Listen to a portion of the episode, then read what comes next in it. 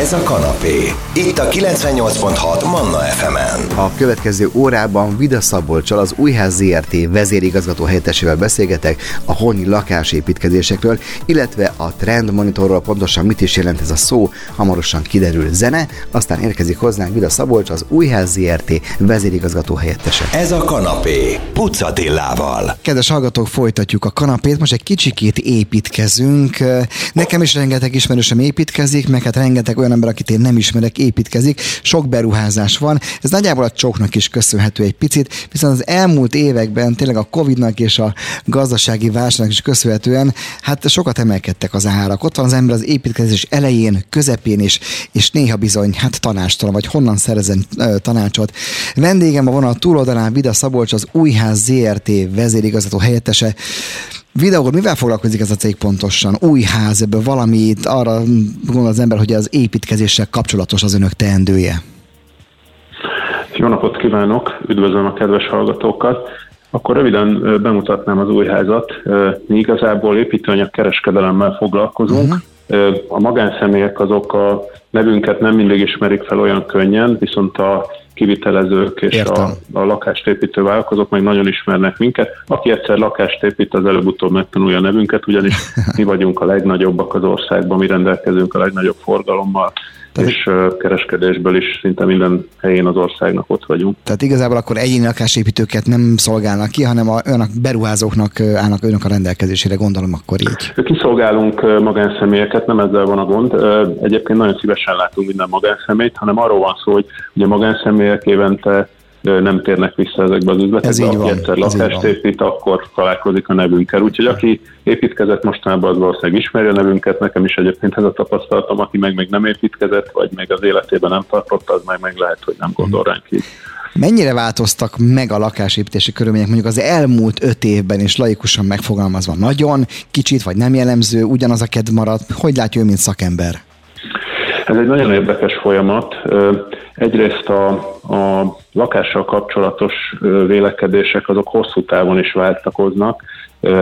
Az látszik, hogy egyre, tehát ahogy fejlődik a társadalom, ahogy, ahogy máshogy, máshogy gondolkodunk az életünkről, egyre többen gondolkodnak abba, hogy önálló ingatlannal, önálló lakással rendelkezzenek. Ennek megfelelően ugyanannyi ember, ahogy zajlik ez a folyamat, egyre több lakásban kíván élni, egyre többen külön kívánnak élni, vagy külön lakást szeretnének fenntartani. Ez egy hosszú távú trend, és egyébként az látszik, hogy ennek megfelelően a lakásigények ugyanakkor a népességre vetítve egyre növekednek. Másik nagyon érdekes dolog, hogy hogy egyre nagyobb alapterületen szeretnének az emberek élni, tehát ami mondjuk egy 20-30 éve még elfogadott standard volt, hogy mondjuk egy család 50 négyzetméteres lakásban szeretne lakni, uh-huh. az ma már szinte elképzelhetetlen. És hát ezt látjuk a mindennapokban is. Most ennek van egy rövid, rövidebb távú váltakozása, ami a rövid távú anyagi helyzetünkkel vagy pénzügyi folyamatainkkal függ össze, amikor az emberek bizakodva tekintenek a jövőbe, és úgy érzik, hogy jó az anyagi helyzetük, akkor szívesebben vállalnak be egy nagyobb építkezést, egy nagyobb alapterületet, viszont amikor egy kicsit meg kell húzni a nadrágszíjat, ez volt egyébként az elmúlt egy-két év története is, akkor meg az látszik, hogy az alapterületekbe is inkább visszafogják a, az emberek magukat, és kisebb lakásokkal beérik. Úgyhogy nagyon érdekes, hogy ez, ez, ez egy évről évre hullámzó folyamat, és most éppen ott tartunk, amikor kevesebb és kisebb alapterületű lakást uh-huh. szeretnének az emberek. De a hosszú távú trend természetesen nem változik, tehát hogy abban biztosak lehetünk, hogy ez a ez az egyre nagyobb individuális igény, ez, ez folyamatosan növekszik. Érdekes, amit mond, én 48 négyzetméteren nőttem fel a főváros Visegrádi utcájában. És igen, én egy kicsikét nagyobba költöztem. Igen, furcsa, tényleg igen. Ott is föl lehet nőni, de ma már tényleg szűknek találom azt a teret. Na mindegy, tehát ilyenekről fogunk beszélgetni így a hétköznapok szintjén. Hamarosan kiderül, hogy mi is az az építőipari trend monitor, amit önök hoztak létre. A vendégem a vonal túloldalán Vida Szabolcs, az Újház ZRT vezérigazgató helyettese. Várja meg, hogy milyen zenéket játszunk, de utána folytatjuk a beszélgetést. Ez a kanapé Pucatillával. Kedves hallgatók, folytatjuk a beszélgetést. Építkezünk, építkeznek sokan. A vonal másik végén éppen ezért Vida Szabolcs Szabolcs, az Újház ZRT vezérigazgató helyettese hallható. Mm, építőipari trend monitor, pontosan mit jelent ez, és hogyan tud ez segíteni annak, aki építkezésbe fogja a fejét?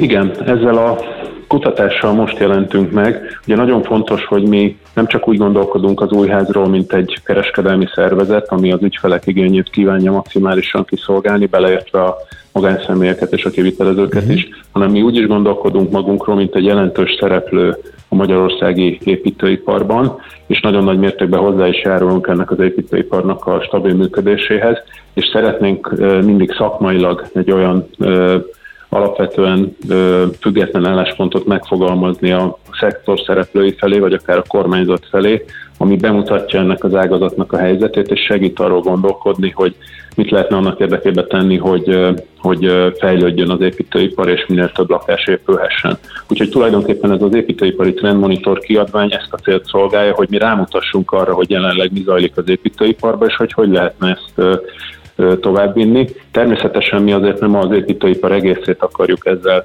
lefedni, hanem mi alapvetően a lakásépítésekre koncentrálunk, tehát arra, ami a magánszemélyeknek is a legfontosabb terület mivel mélyépítésekbe, autópályaépítésekbe az építői anyagkereskedők részéről mi nem nagyon veszünk részt. Értem. De azt gondolom, hogy ez a mindenkit legjobban érdeklő terület a lakásépítés. De miért volt erre szükség tulajdonképpen? Amíg ez nem volt, addig mi volt? Honnan szerezték az információt az emberek, vagy a, illetve a, a, a beruházók? Igen, az az igazság, hogy az építőipar az egy olyan dolog, hogy nagyon sok vélekedés veszi körül, és nagyon sok állítás terjeng ezzel kapcsolatban, és ezeket szerettük volna mi egy kicsit adatalapúvá, tényalapúvá tenni, és ezzel segíteni a, a szereplőket, a döntéshozókat, és az látszik, hogy nagyon sok kérdésre sikerült is így rámutatni. Tehát például vannak olyan állítások, amik nem megalapozottak, tehát hogy például azért nem mennének hazánkban a, az építőipari beruházások, mert esetlegesen nincs megfelelő építőanyag kínálat ezzel kapcsolatban. Mi tanulmányunkból most jól kijött, hogy alapvetően kínálati problémák jelenleg nincsenek. Ugyanakkor arra is rámutathatunk, hogy amikor ö, ö, arról beszélünk, hogy hogy alakulnak az árak, az alapvetően nagyon szorosan együtt ö, ö, mozog azzal a kereslettel, amit az építőipar érzékel. Tehát amikor nagyon-nagyon nagy kereslet hirtelen zúdó ránk, például azért, mert egy támogatási programnak lejár a határideje, és mindenki szeretne gyorsan építkezni, uh-huh. akkor óhatatlan, hogy az árak felszöknek, hiszen ezeket az árakat ugyanazzal a gyártókapacitással tudják a gyártók lefedni, és ilyenkor tulajdonképpen a fogyasztók egymással versenyeznek azért, hogy megszerezhessék a rendelkezésre álló építőanyagot.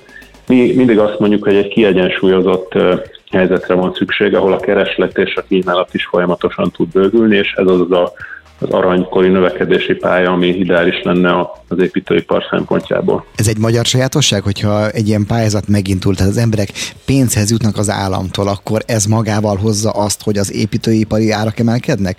Vagy ez, ez teszem azt Európa más régió, más részén is jellemző? Azt azért látni kell, hogy állami támogatások nélkül stabil építőipari környezetet nagyon nehéz fenntartani, és ennek az az oka, hogy az építőipar az alapvetően hosszú távú beruházásokat jelent. Tehát amikor erre gondolnak az emberek, akkor hosszú távra kell elköteleződniük, sokkal inkább döntenek hosszú távú célok mellett az emberek, hogyha érzik maguk mögött az állam támogatását, úgyhogy enélkül nagyon nehéz hosszú távú lakásállomány bővülést elérni.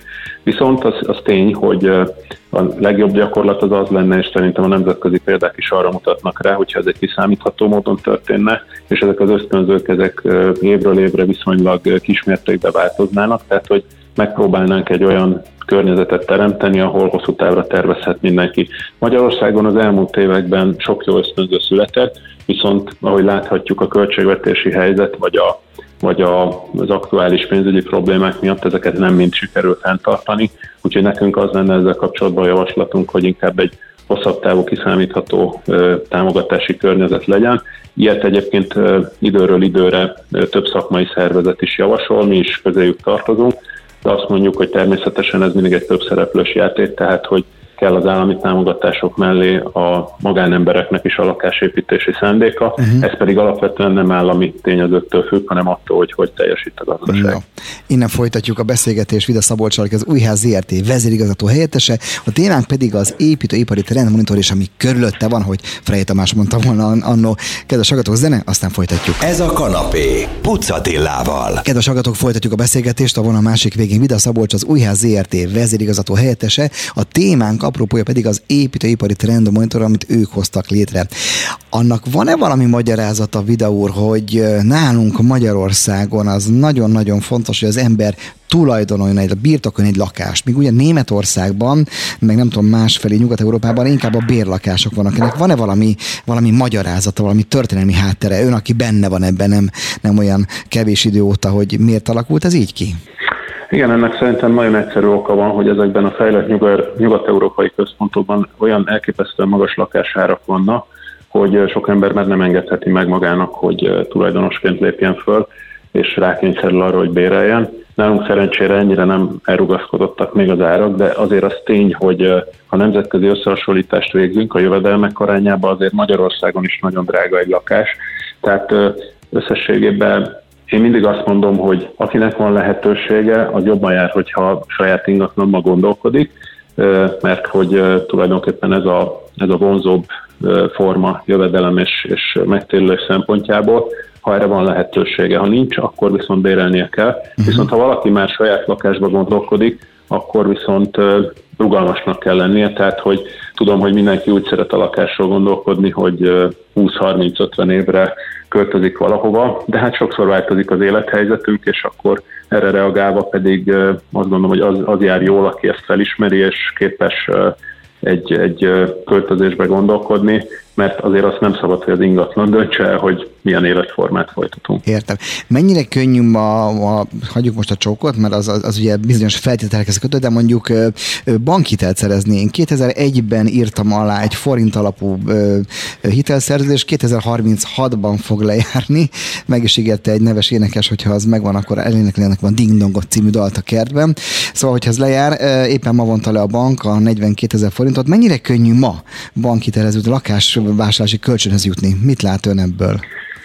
Hát én ebben két alapvető dolgot látok. Az egyik az az, hogy ma a bankoknak a folyamatai sokkal-sokkal fejlettebbek, mint 10-15 évvel Aha. ezelőtt, ergo ha valaki hitelt szeretne kapni, akkor egy sokkal gyorsabb, sokkal pörgősebb folyamat van, aminek során hitelhez juthat valaki. Tehát ez jó hír, mert ugye azért 10-20 évvel ezelőtt még úgy vett föl valaki lakáshitelt, hogy igen, csak sürgetnie kellett a bankot, hogy ezt a folyamatot vigye végig.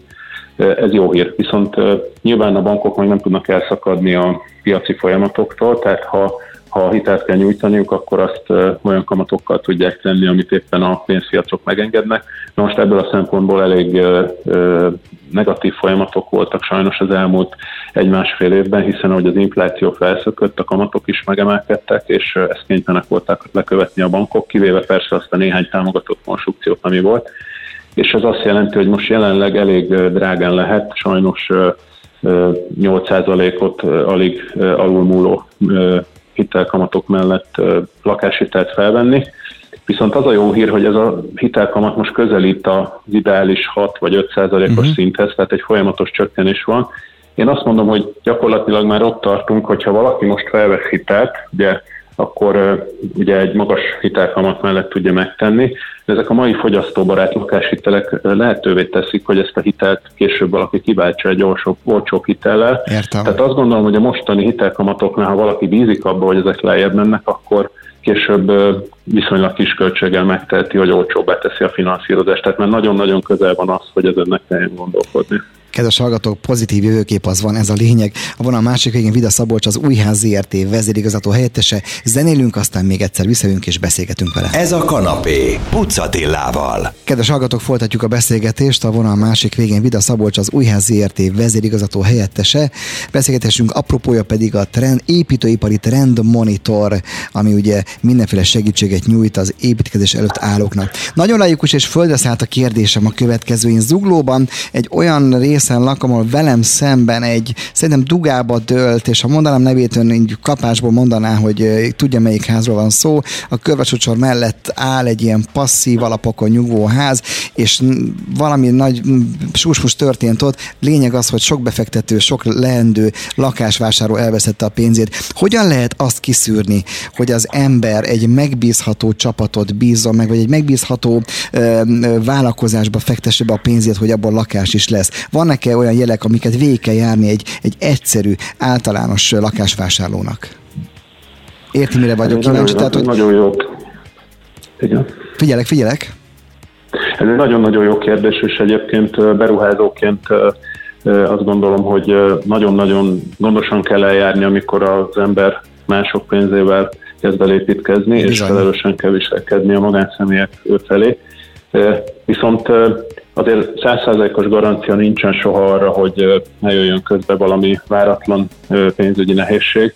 Én azt gondolom, hogy a legtöbb beruházó ilyenkor akkor jár el a leghelyesebben, ha ezt időben felismeri, és akár egy másik beruházót bevonva, de végigviszi a projektjét. Természetesen erre azért nincs százszerzékos garancia, de én nem félnék attól magánszemélyként, hogy elkezdek építkezni, és akkor valaki majd egy, egy nekem szépen szóló ígérettel esetleg nem tartja majd ezt be később. Én azt gondolom, hogy a szektor már nagyon nagy megtisztuláson átment, és hogyha, hogyha valaki elindul egy ilyen projektbe, akkor nagy biztonsággal meg fogja végén kapni a lakását. Viszont azt azért azt azért nagyon fontos látni, hogy ez, ez, ez nem csak egy hitkérdés, uh-huh. hanem nagyon alaposan át kell tanulmányozni a dokumentumokat, és és ha szükséges, akkor szakember Ezt akartam kérdezni, tehát én, aki, aki egy média munkás vagyok, szerkesztő, riporter, televízió, rádió, nem biztos, hogy értek azzal a nyelven, tehát akkor valami segítséget kell, hogy kérjek, nem? Hogy velük építetnék. Ki ez a segítség? Hova, hova tud fordulni az egyszerű lakásvásárló, leendő lakásvásárló? Hát szerintem kettő dolgot kell tenni. Az egyik, hogy annak a beruházónak meg kell nézni a referenciáit, tehát Aha. hogyha ő már számos projektet végigvitt, és erről tud is mutatni akár elkészült lakások formájába, vagy prospektus formájába anyagot, akkor az egy, az egy bizalmat alátámasztó dolog. Másrészt viszont ezekben a helyzetekben jogi segítséget igénybe kell venni.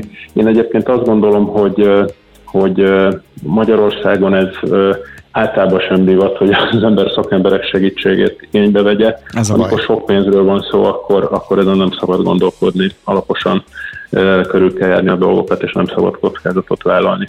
De egyébként azt gondolom, hogy ez a példa egyébként nem írja le azt, hogy mi történik Magyarországon. Tehát nagyon sok jó lakás épül, nagyon sok megbízható beruházó van, és azt gondolom, hogy... Így van, én, én egy kivételt mondtam, hogy... én egy kivételt mondtam, ami velem szemben van, és eh, fáj a szívem szinte, amikor elmegyek, vagy elfutok mellette, hogy úristen, már ötödik karácsonyt át kellett adni. Itt áll ugye egy lakásnak mi az ellenség, ha nem lakják éppen, vagy egy lakóépületnek látom, hogyan pusztul, és tudom, hogy mennyien ö, eh, benhajták a pénzüket. Még egy valamire kíváncsi, hogy vége felé az elmaradt ez a kérdés, most pótolom.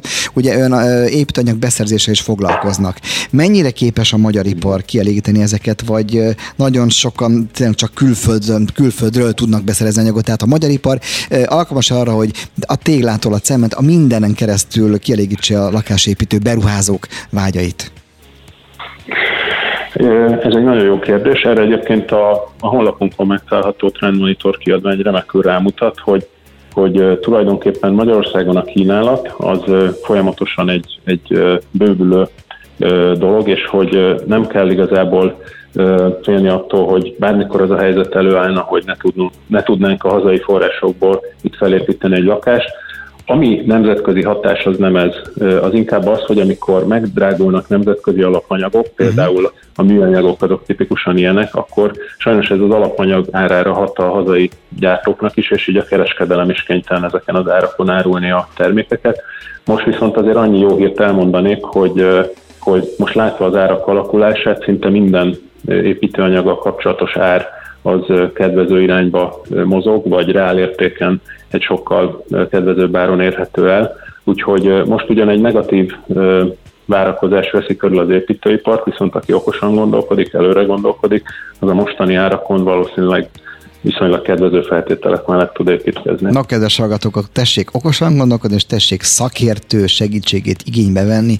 Köszönöm szépen, köszönöm szépen, hogy érthető módon tudtunk erről beszélgetni. A másik én Vida Szabolcs volt, aki az Újház ZRT vezérigazgató helyettese. Vida úr, köszönöm szépen. Én is köszönöm a lehetőséget. Manna FM. Kanapé.